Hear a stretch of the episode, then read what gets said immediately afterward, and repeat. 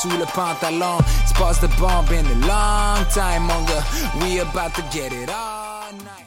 La Cabane, la brasserie Les Deux Frères et Choc.ca sont fiers de te présenter la 3e édition de ton mini-festival hivernal Série Neige. Les 8, 15 et 22 février, viens te réchauffer le cœur directement sur le plancher du Divan Orange. Découvre-y des groupes comme B-Box, Étienne Mason et Renard Blanc. Les portes ouvrent à 19h30 pour cette série de concerts réconfortants. Pour plus d'informations, rends-toi sur la page Facebook de Série Neige.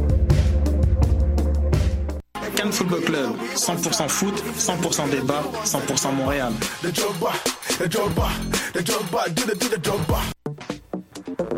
Vous en avez assez de faire des photos moches? Écoutez Objectif Numérique où on vous donne des conseils, on teste des produits, on vous tient au courant des dernières nouvelles en matière de photographie et on vous suggère des sites ou des photographes à suivre. Tous les samedis, 13h.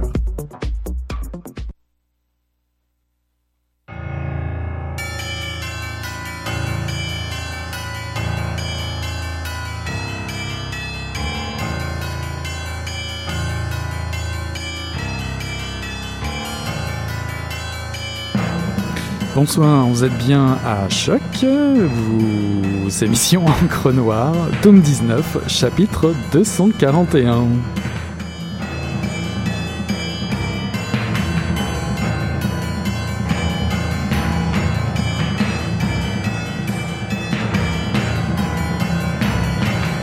Ce soir, une légende, on retourne en arrière et on parle de Ground Zero.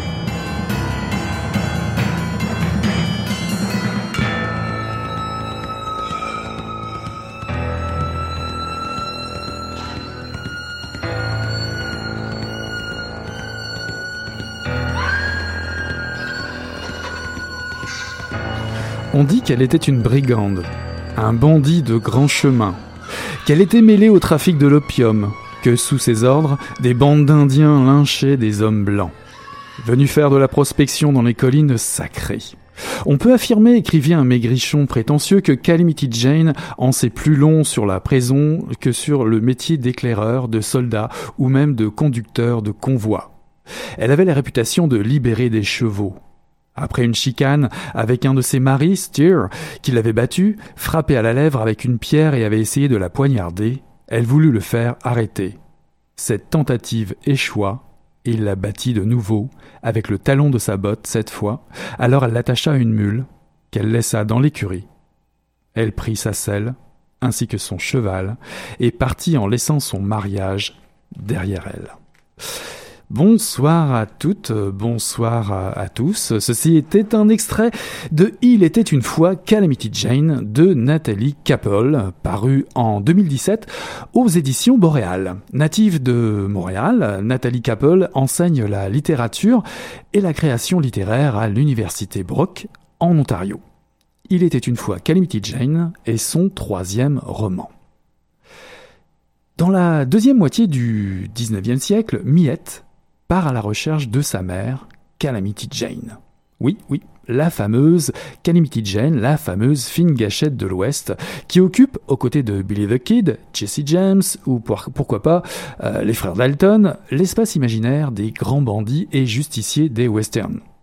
Miette a été abandonnée tout bébé par sa mère, Calamity Jane, ou plutôt la bien nommée Martha Canary, son véritable nom. C'est toutefois à contre-cœur qu'elle se lance sur la piste de son illustre mère, puisque c'est le fruit d'une promesse qu'elle a faite à son père adoptif, sur son lit de mort. Ce père, homme d'église peu conventionnel pour l'époque, l'a recueillie et élevée.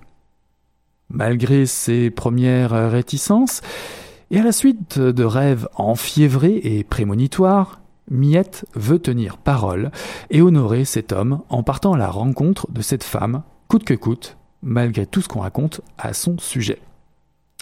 Alors, très chères lectrices, très chers lecteurs, vous entrez alors dans le monde du Far West. Un peu comme a dû le faire d'ailleurs Nathalie Kappel, auteure d'une thèse de doctorat sur Martha Canary, dit Calamity Jane. Miette vous emmène sur les terres arides des Badlands du Dakota du Sud pour tenter de saisir l'image d'une femme fascinante. Existe-t-elle vraiment ? Qui est-elle vraiment ? Il existe tant de versions de sa vie. Prenez d'ailleurs sa date de naissance, assez incertaine. Elle est fille adoptive un jour d'un sergent de garnison. Elle devient celle d'une mère maquerelle et d'un pasteur volage un autre jour. Ou encore élevée par une famille de loups. Si j'ajoute qu'on la croit morte sous un train, ou encore à la tête d'un trafic d'opium, dresseur de chevaux, craint des journalistes qui racontent à peu près tout et n'importe quoi à son sujet, on se doute que la tâche de Miette ne sera pas si facile. Après quoi court-elle ? Un mirage ? Une hors-la-loi assoiffée de sang et de justice ? Qui se cache derrière Calamity Jane ? Miette se jette à corps perdu dans cette quête d'un mythe. Ce mythe, c'est celui du héros légendaire qui habite les journaux de l'époque, les romans à 10 sous, les refrains populaires ou les pièces de cabaret jouées dans les saloons. Nous sommes jetés au milieu des Badlands, à dos de cheval à parcourir les forêts si sombres sous les ciels étoilés. Nous sommes au centre si inspirant d'un décor panoramique, mille fois foulé, mille fois rêvé. Calamity Jane est une légende. Or, malgré qu'on raconte que son véritable père soit Wild Bill Hickok, Miette devra se méfier de tous ces récits des gens qu'elle va croiser sur sa route. Habillée comme un homme, capable des plus grands exploits, comme d'un altruisme sans faille, cette mère fascine et fait peur. À la recherche d'une vérité qui semble lui échapper, Miette aussi devra se méfier d'elle-même, de son goût pour la fiction, elle qui aime tant lire 5 semaines en ballon de Jules Verne, son livre de chevet, qu'elle aime lire assise dans l'herbe sèche au milieu des collines. Nathalie Kappel façonne une histoire dans la tradition des grands westerns. Une héroïne monte sur sa jument et part à l'aventure. À ceci près, et là c'est toute la grande force de ce roman énigmatique, elle utilise à la fois les ingrédients traditionnels du genre, agrémenté de faits historiques et de digressions fictives mieux à même de situer une époque et une légende. Car les légendes sont faites de ces récits, de ces rumeurs, de ces vraies fausses vérités qui dessinent au mieux un portrait plus ou moins réel et flatteur d'un personnage marquant. C'est surtout le mythe du rêve américain qui prend forme, tant celui qui vante les vertus de la conquête du territoire, comme celui qui encourage les initiatives individuelles, que celui, plus discutable, d'une Amérique en pleine mutation, en proie à ses fantômes, qui dépeint une époque sanglante et violente, injuste et discriminatoire. Nathalie Kappel fait intervenir alternativement à chaque chapitre les voix de Martha, à la 3e personne, et celle de Miette dans ses tribulations au jour le jour. Il en ressort un puzzle non linéaire, fait de digressions, de véritables récits, de mythologie, de moments de poésie intense, de magie, autant de manières de manipuler cette figure légendaire qui aimait un peu trop le whisky. L'auteur ne ménage pas les situations intenses de suspense et de situations cocasses, ou parfois même qui semblent éloignées de son sujet pour donner forme et matière à la véritable Martha Canary, qui au final nous échappera toujours, sauf à Miette, sans doute. Il est une fois Calamity Jane s'avère un conte cruel et sensible, un dialogue très fin entre une mère et sa fille, un dialogue qui se vouvoie au départ par le truchement d'un mythe qui est à raconter, un mythe qui est à dépoussiérer pour mieux finir par être une rencontre intime et chargée d'émotions. Nathalie Kappel prend peu à peu de la distance avec les canons du western traditionnel pour mieux réaliser une œuvre splendide et onirique, qui utilise le style folklorique de l'Amérique mythique pour nous embarquer, dans une odyssée mystique, une odyssée intérieure, riche et passionnante. Nathalie Kappel a envie de nous raconter une histoire de l'Amérique à sa façon, l'envie d'utiliser comme maître étalon la légende d'une femme exceptionnelle pour mieux bousculer les clichés et notamment la place traditionnelle réservée aux femmes dans l'histoire. Est-il nécessaire de rappeler l'excellent travail de traduction de Laurie Saint-Martin et de Paul Gagné, qui encore une fois est une réussite. Eux deux que nous avons déjà croisés d'ailleurs, régulièrement autour de l'œuvre de Mordecai Richler. Calamity Jane, de Nathalie Kappel, paru en 2017 aux éditions Boréal.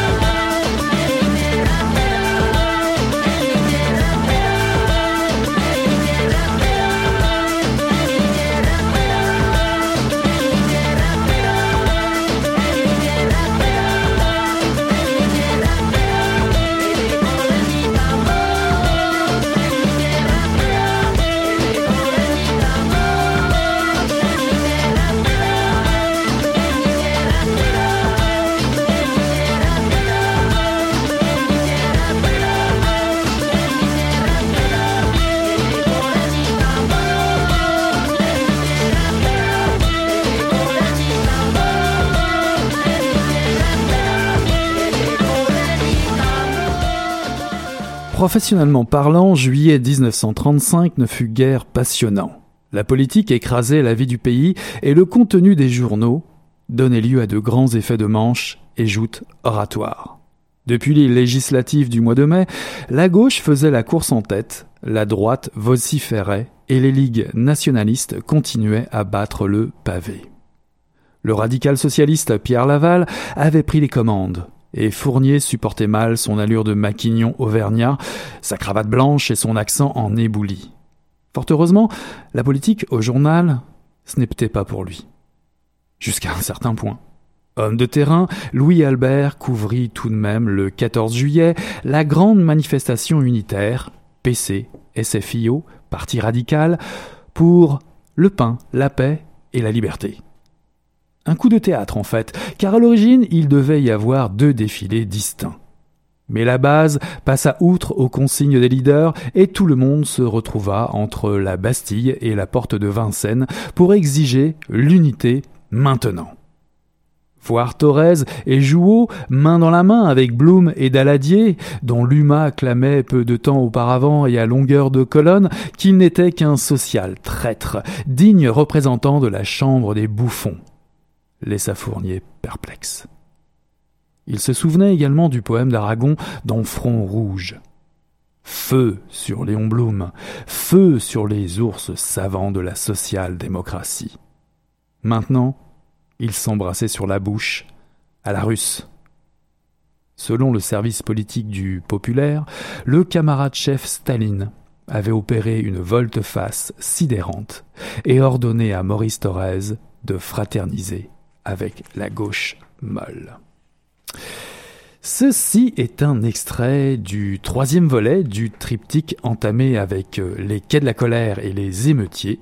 Le feu aux poudres de Philippe Huet, paru en 2016 chez Rivage, est inspiré d'un événement authentique, d'ailleurs pour lequel certains personnages ont bien existé, d'autres non, et tout ça pour le souci de la fiction dans le livre. Nous sommes au Havre, en France, en 1936. Après une trentaine d'années difficiles, la Grande Guerre de 14-18 et les périodes de chômage des années 30, le Front populaire est sur le point de prendre le pouvoir. La gauche triomphe enfin. Et cela ne va pas sans mal. Léon Blum, futur président du Conseil, veut ménager les susceptibilités. Il faut évidemment éviter le désastre de 1922 où les partis extrémistes anti-bolcheviques se sont alliés au patron, au patronat, pour écarter la gauche du pouvoir. Ceci étant relaté dans Les Émeutiers.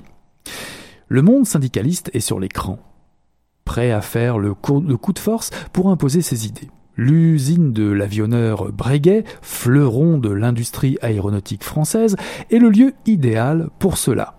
L'usine va devenir le terrain d'affrontement des forces de gauche et de celles des ligues nationalistes des Croix de Feu. Le licenciement abusif de 2 ouvriers dissidents va déclencher les hostilités. La grève est votée et pour la première fois, une usine est occupée. Ce qui fait craindre le pire, ira-t-on jusqu'à la guerre civile ?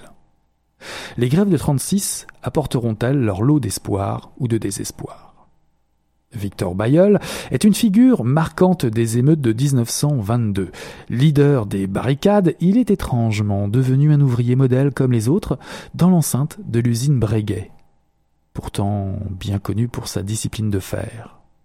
Or, l'ombre de la CGT, l'organisme syndical de gauche, plane au-dessus de lui. Serait-il une taupe ? Son fils, Marcel Docker ne comprend pas ce père si distant et affecté par la mort de sa femme, portant un deuil qui, à la longue, renferme plus de mystère qu'il ne le croit. Louis-Albert Fournier, le personnage de mon extrait, est journaliste au Populaire, le journal de Léon Blum.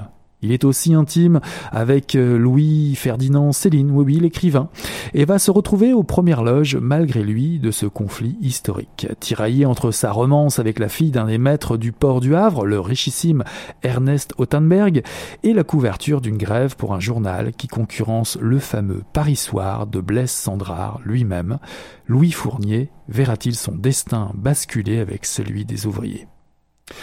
Vous allez replonger dans une histoire, certes, l'histoire française, de mouvement social, de mouvement syndical, mais c'est une histoire passionnante, maîtrisée et très documentée. Vous êtes au cœur du conflit, les mains dans la graisse, les mains dans la soupe, comme on dit ici. Vous devenez témoin d'une époque charnière au-delà de laquelle le patron n'aura plus tous les droits, ou du moins, doit-il enfin négocier. C'est toute une société qui se met en mouvement sous nos yeux. Les vagues du soulèvement de Breguet sont remises en contexte politique, économique et culturel. Vous ferez une escale en bateau sur le fameux Normandie, le fameux paquebot hyper super luxueux qui connaîtra un funeste destin sous le nom du Lafayette, récupéré par les Américains lors de la Seconde Guerre mondiale. Vous passerez vos premiers congés payés sur le bord de Seine, sur le canal de Tancarville, et vous côtoierez de près les auteurs Céline et Blaise Cendrars. Les meetings politiques d'extrême droite n'auront plus de secret pour vous, et non plus. Vous vivrez également les premières revendications féministes de femmes qui ne comptent plus laisser le devant de la scène à leur mari dans une société patriarcale, machiste et brutale. Outre son aspect documentaire, Le Feu aux poudres est un roman noir du XXe siècle qui sonne comme très actuel. C'est un roman sur l'hérédité du combat, sur la folie des hommes de pouvoir, sur les pulsions irrationnelles des hommes qui peuvent les conduire à l'échafaud comme au panthéon des héros. Tous les grands sentiments y passent, de l'amour à l'amitié, la lutte s'affiche, la rage au ventre et la haine est nourrice de mauvaises pensées. Vous allez d'ailleurs peut-être y toucher à tout ça lors d'une lecture enlevante qui a le pouvoir, pour un instant seulement, de vous lancer à la poursuite d'idéaux de justice qui paraissent si inatteignables aujourd'hui. Mais après tout, le sont-ils si inatteignables que cela ? Ça sera à vous de juger. Le Feu aux poudres de Philippe Huet, paru en 2016 aux éditions Rivage.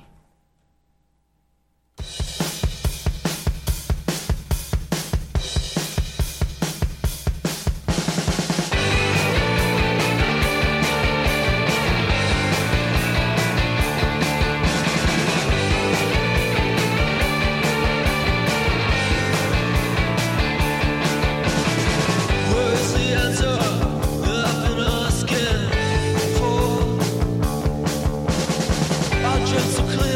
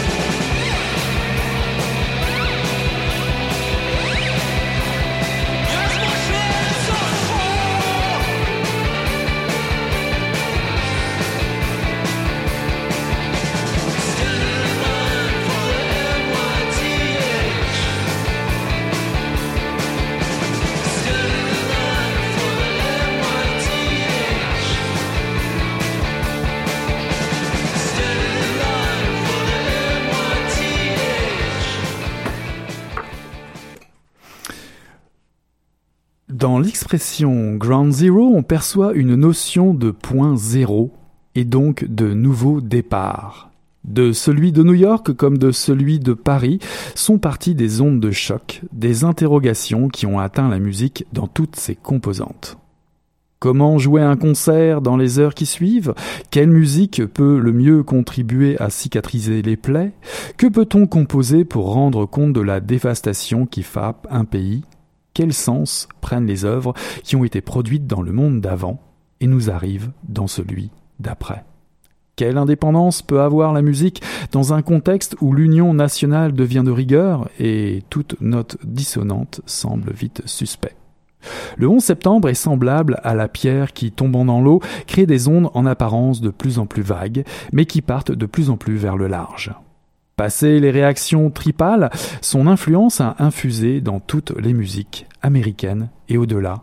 Car comme l'expliquait en 2004 la chanteuse de country folk Mary Chapin Carpenter, les événements d'actualité n'ont pas de date de péremption dans la manière dont ils trouvent leur chemin dans la littérature, la musique ou l'art.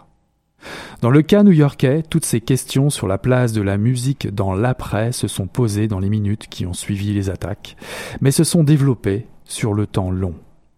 Celui nécessaire à beaucoup de musiciens pour digérer l'événement, éclaircir leurs idées et structurer leur discours.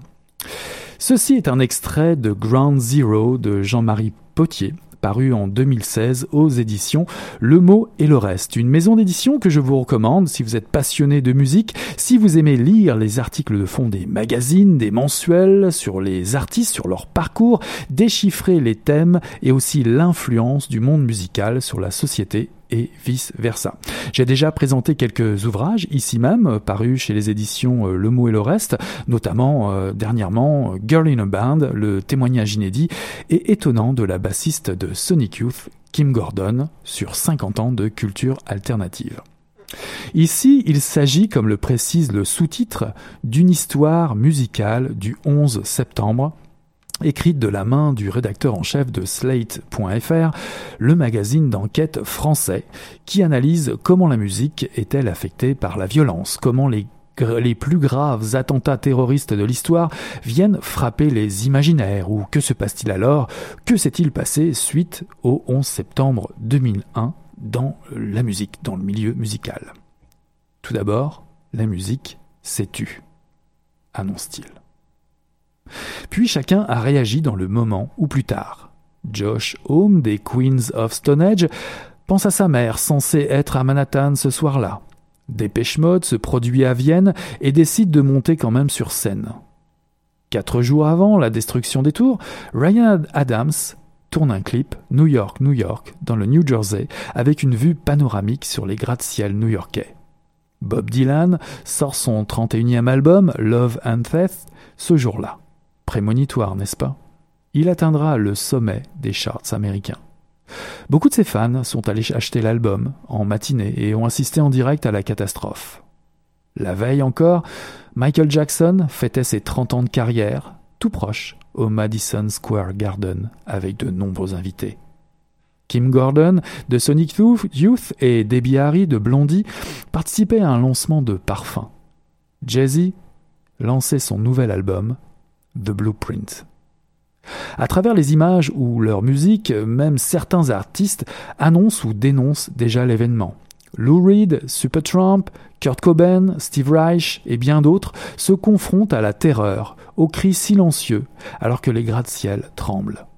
Tout y passe, l'honneur aux héros pompiers disparus, les hymnes patriotiques qui s'engouffrent sur les ondes, les chasses aux sorcières qui s'organisent. N'oublions pas que nous sommes aux États-Unis sous George Bush. Rappelez-vous d'ailleurs l'anecdote, la tune de Primal Scream, bombe de Pentagone, testée en concert au Japon.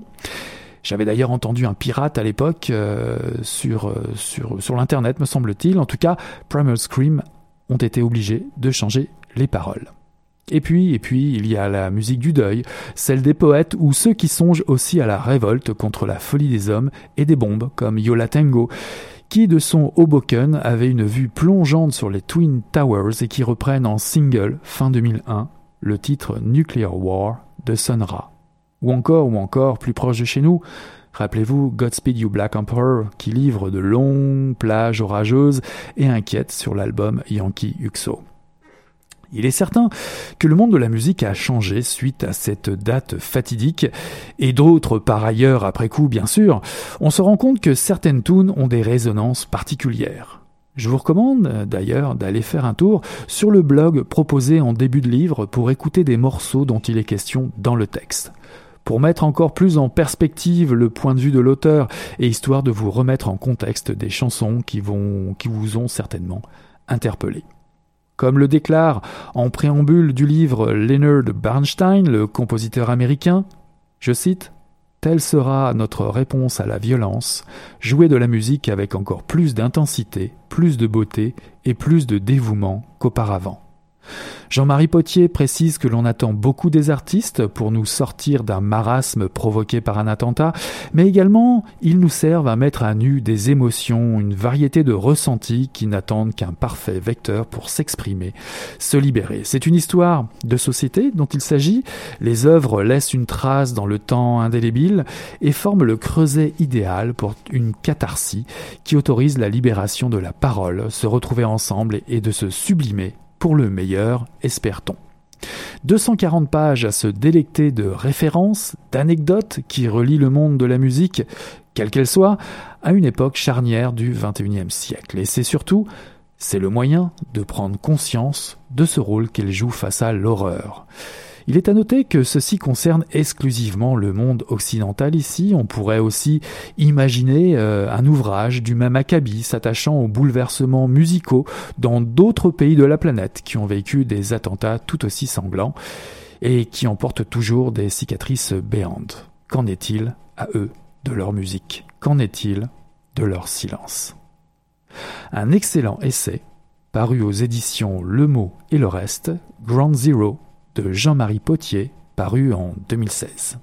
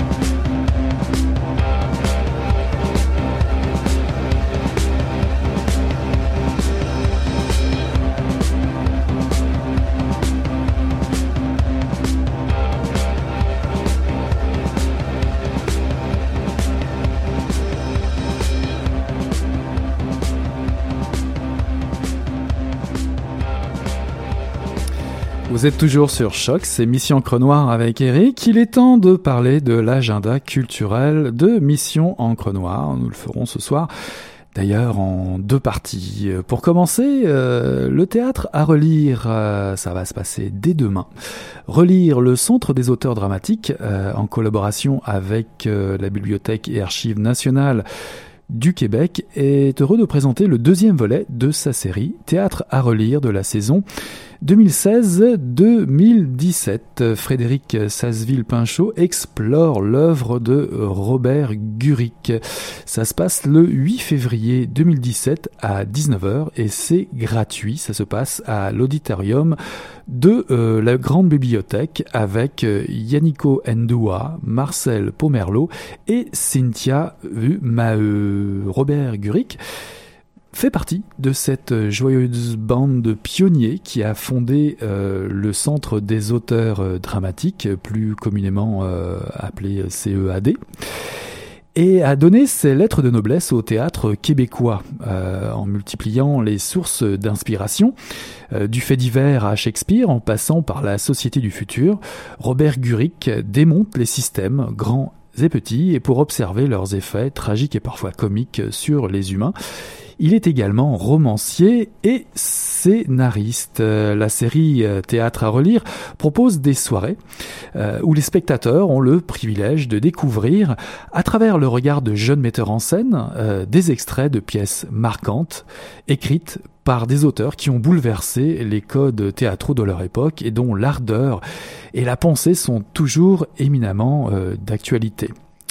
D'ailleurs, une rencontre avec le public est proposée à la suite de chaque lecture, entre le public, le metteur en scène, les comédiens et un conseiller dramaturgique du CEAD, et ce afin de répondre aux questions et enjeux que soulève le fait de réentendre ces auteurs aujourd'hui. Alors vous êtes chanceux, demain, ça se passe demain, le mercredi 8 février 2017 à 19h.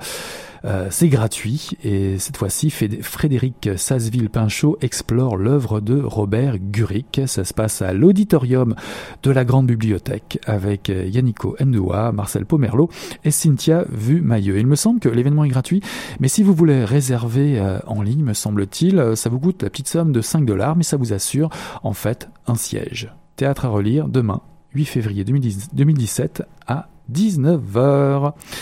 Ensuite, la librairie Afro Bookstore, l'Afro Bookstore, propose du 10 février au 17 février, avec une présentation qui est faite par le groupe Banque TD et également la fondation BIAS, qui est un think tank dédié au rayonnement des initiatives culturelles et artistiques, propose Impression, au pluriel, est une exposition de livres, de vinyles et illustrations rappelant l'importante contribution des Noirs au patrimoine culturel et intellectuel mondial. C'était une exposition qui se tiendra du 10 au 17 février 2017 à Montréal durant le mois de l'histoire des Noirs, le Black History Month.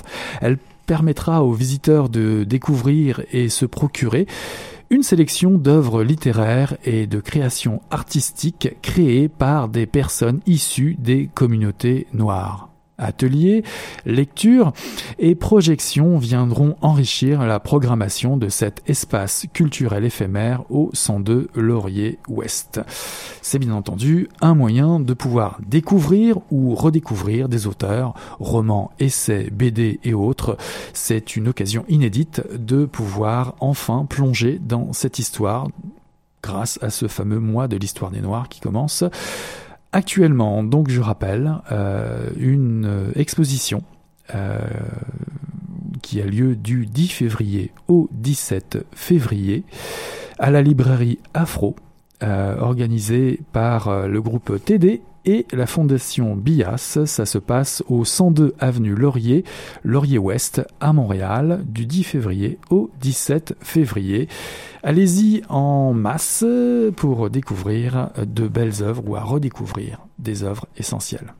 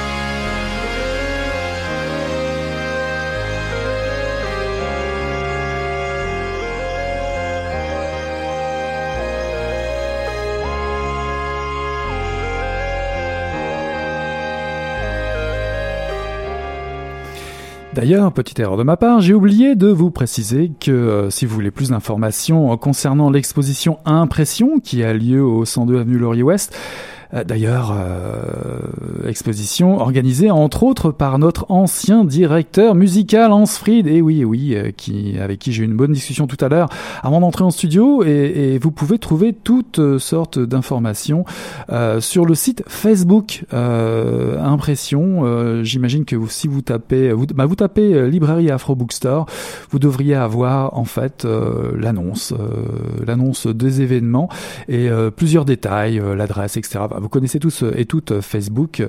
Je vous encourage à aller voir la page de l'événement. C'est dit, l'exposition Impression du 10 février au 17 février. Et saviez-vous, vous allez le savoir, qu'aujourd'hui, c'est le jour international des Clash. Vous ne le saviez pas. Eh oui, Clash, le fameux band de punk mené par Joe Strummer. C'est pas comme s'ils avaient besoin d'avoir plus de notoriété. En tout cas, c'est ce jour-là. Et à l'initiative d'une radio, on va dire concurrente, non, parce qu'ils sont de l'autre côté des lignes, KISP, XP, qui sont connus pour beaucoup de shows en live sur l'internet, proposent des covers à plusieurs groupes. Et d'après ce que j'ai lu, ils n'ont pas eu besoin de demander deux fois, en tout cas ça n'a pas été long pour certains artistes avec lesquels ils collaborent assez régulièrement, de proposer des reprises des Clash. C'est assez éclectique, mais je voulais en profiter pour vous faire écouter une reprise d'un groupe qui sera là, présent à Montréal en avril. Il s'agit des Wedding Present qui reprennent les Clash. Écoutez ça, ça vaut le détour.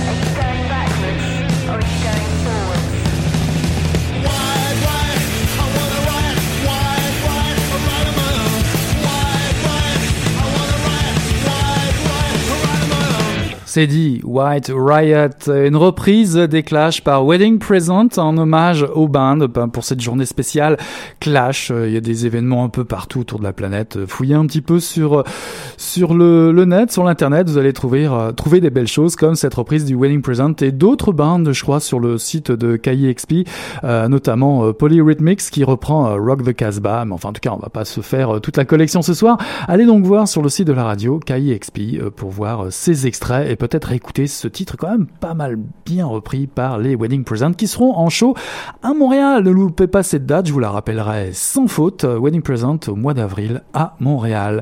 Ce soir, j'ai eu le plaisir de vous faire écouter également Pix Vae avec la chanson, la tune La Fouga, paru sur l'excellent label Bongo Joe Records. Je vous conseille fortement d'aller faire un tour sur leur page Bandcamp.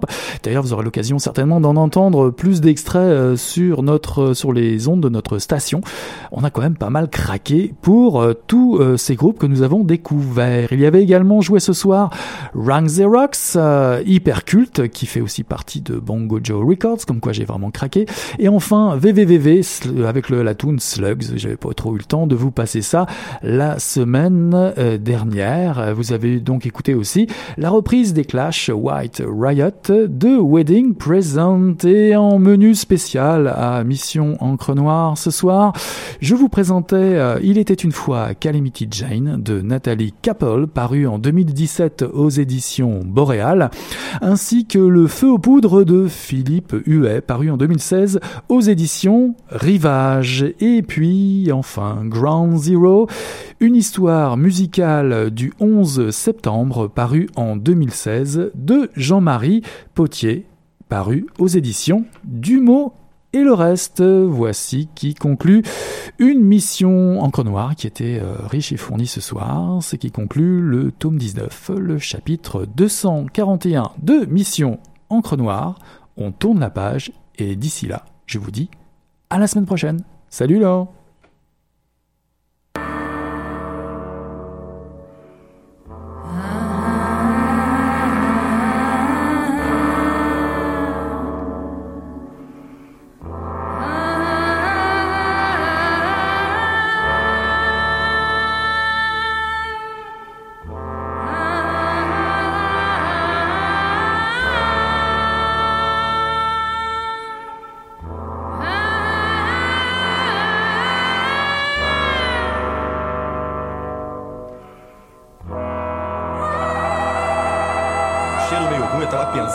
Coisa e fedeu, acho que foi... Mas o negócio tava bom, bicho. O negócio tava bom, só quando ele tava tão entupido. Quem diria, hein? Greta Garbo acabou de irajar, hein? É, mas eu tava falando pra você, né? Depois que eu passei a me sentir, aí o negócio ficou diferente. Jorjão! Vai, garoto! Fala a verdade. Isso tá bom. Não, nem a cerveja que eu disse. Ô, Ciro, tira a mão do meu bolso. Agora um arame ia pegar dentro, ia pegar um gordurão e depois um arame não ia mal. É pecado!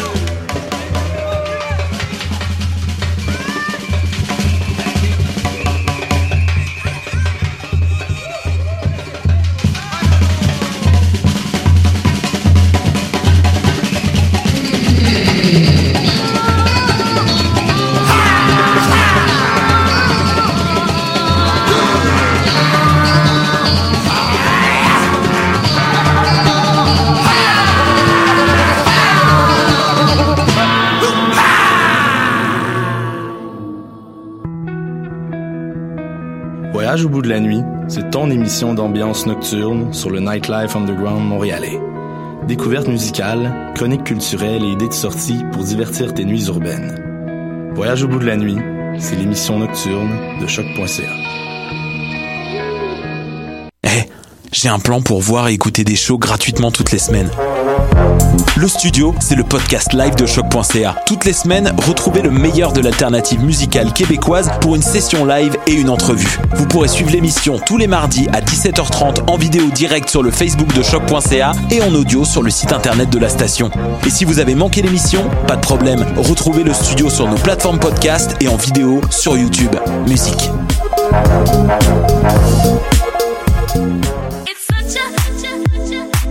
60 minutes de bonheur et de pas de danse », ça se passe tous les samedis à 14h sur choc.ca avec votre émission Du Coup qui vous transporte sur la scène électro d'ici et d'ailleurs. Vous écoutez Choc pour sortir des ondes.